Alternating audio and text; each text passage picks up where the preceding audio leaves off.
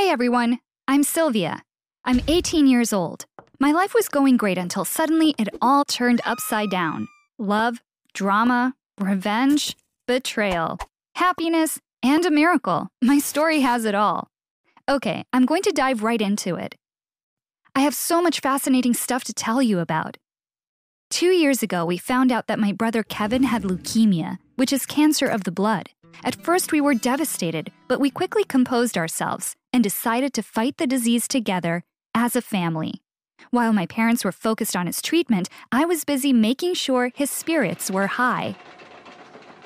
I decided to spend all my time with him until he recovered. We began his treatment right away. Thankfully, he was diagnosed early, so his chances of recovery were high. But he was going to have to go through chemotherapy, which has really serious side effects. First came the nausea, so he lost his appetite and started losing weight really quickly. Soon after that, he lost all of his hair. He was going through a really tough time, and there was nothing I could do for him. It was 11 months into his treatment. One day, Kevin's doctor wanted to speak with us. The cancer is advancing despite the chemo. We need to start a new treatment, he said. Kevin needed a stem cell transplant. We needed a donor that matched Kevin's bone marrow. There is a 20 to 25% chance for siblings to be a match. They were going to get samples from my parents too, but they were less likely to be a match. So I was our biggest hope. I prayed all night that I would turn out to be a match. The next morning, we went to the hospital to get the tests done.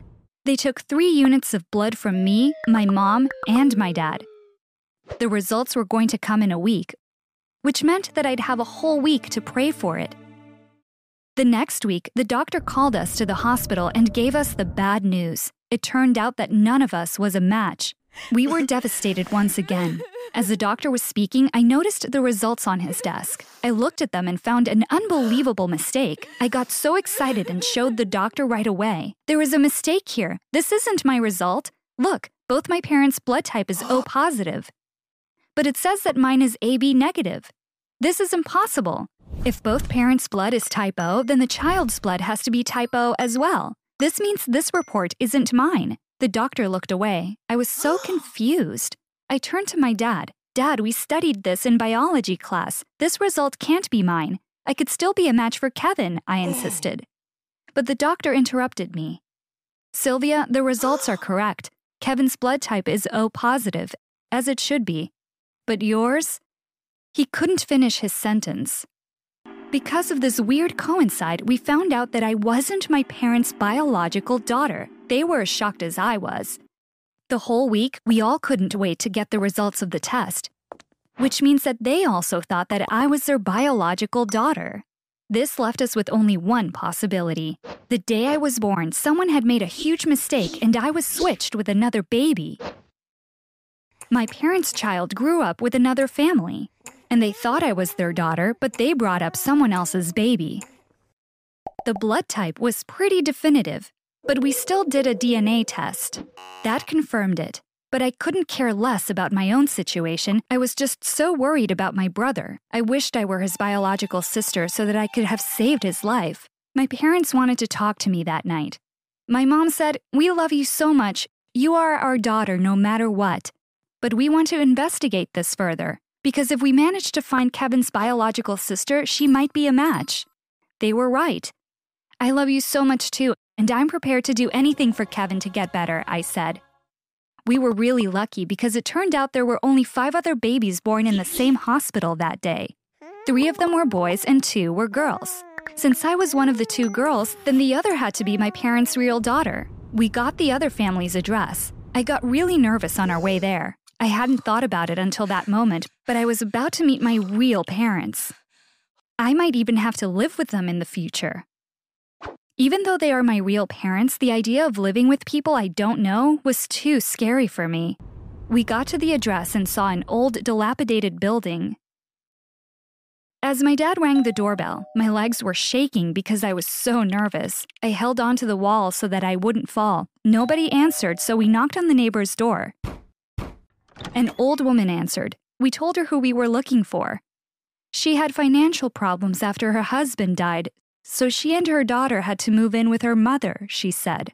Her mother lived in another part of the country, but we were determined to get there somehow.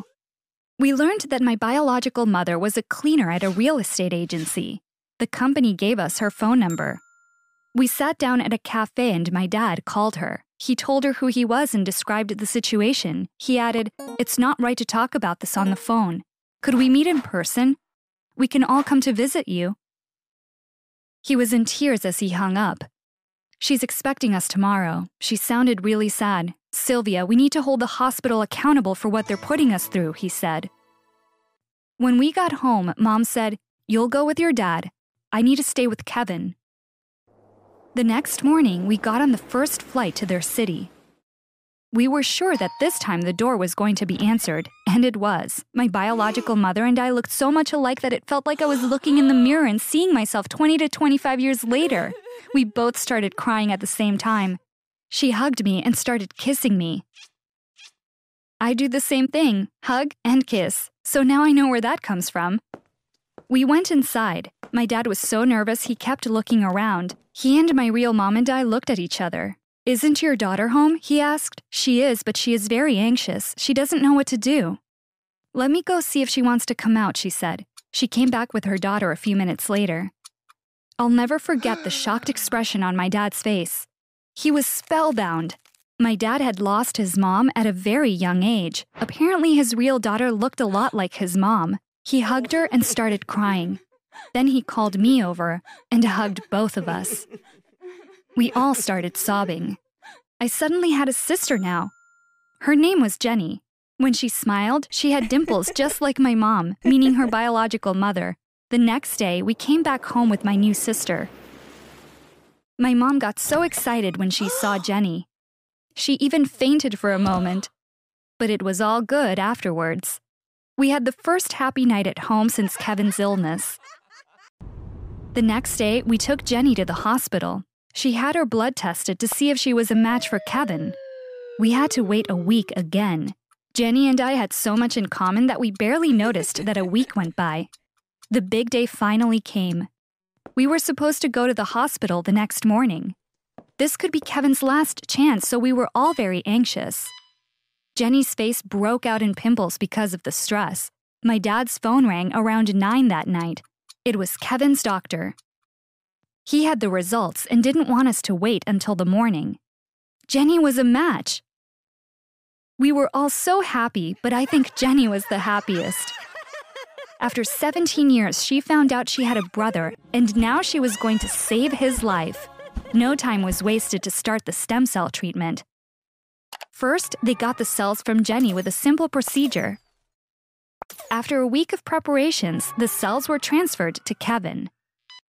We had to wait for 20 days to see how Kevin's immune system would respond. Thankfully, he didn't have any issues. Everything had gone as it should have. Kevin is doing much better now. He only needs to get checked once in a while. Our terrible days are behind us, thanks to Jenny. Even though my biological mother was really sad, she let Jenny move in with us. We talk on the phone all the time. She always asks a ton of questions about me. She's going to visit us next month. Jenny and I are planning to stay with her for a while in the summer. My dad got a lawyer to represent both of my moms in a lawsuit against the hospital. At the end, the hospital agreed to pay a large compensation to both of them to settle the lawsuit. This solved my biological mom's financial problems. My mom decided to use the money for the university tuition of her three kids. I said earlier that the story involved love and revenge as well. I left the best for last. Are you ready? It was not an accident that Jenny and I got switched. Yes, you heard right. It was on purpose. It was a nurse who did this to us. The prosecutor found it really weird that there was a mix up, even though there were only two girls born that day. So they questioned the two nurses at the delivery room and got to the bottom of it. One of the nurses had dated my biological father years earlier.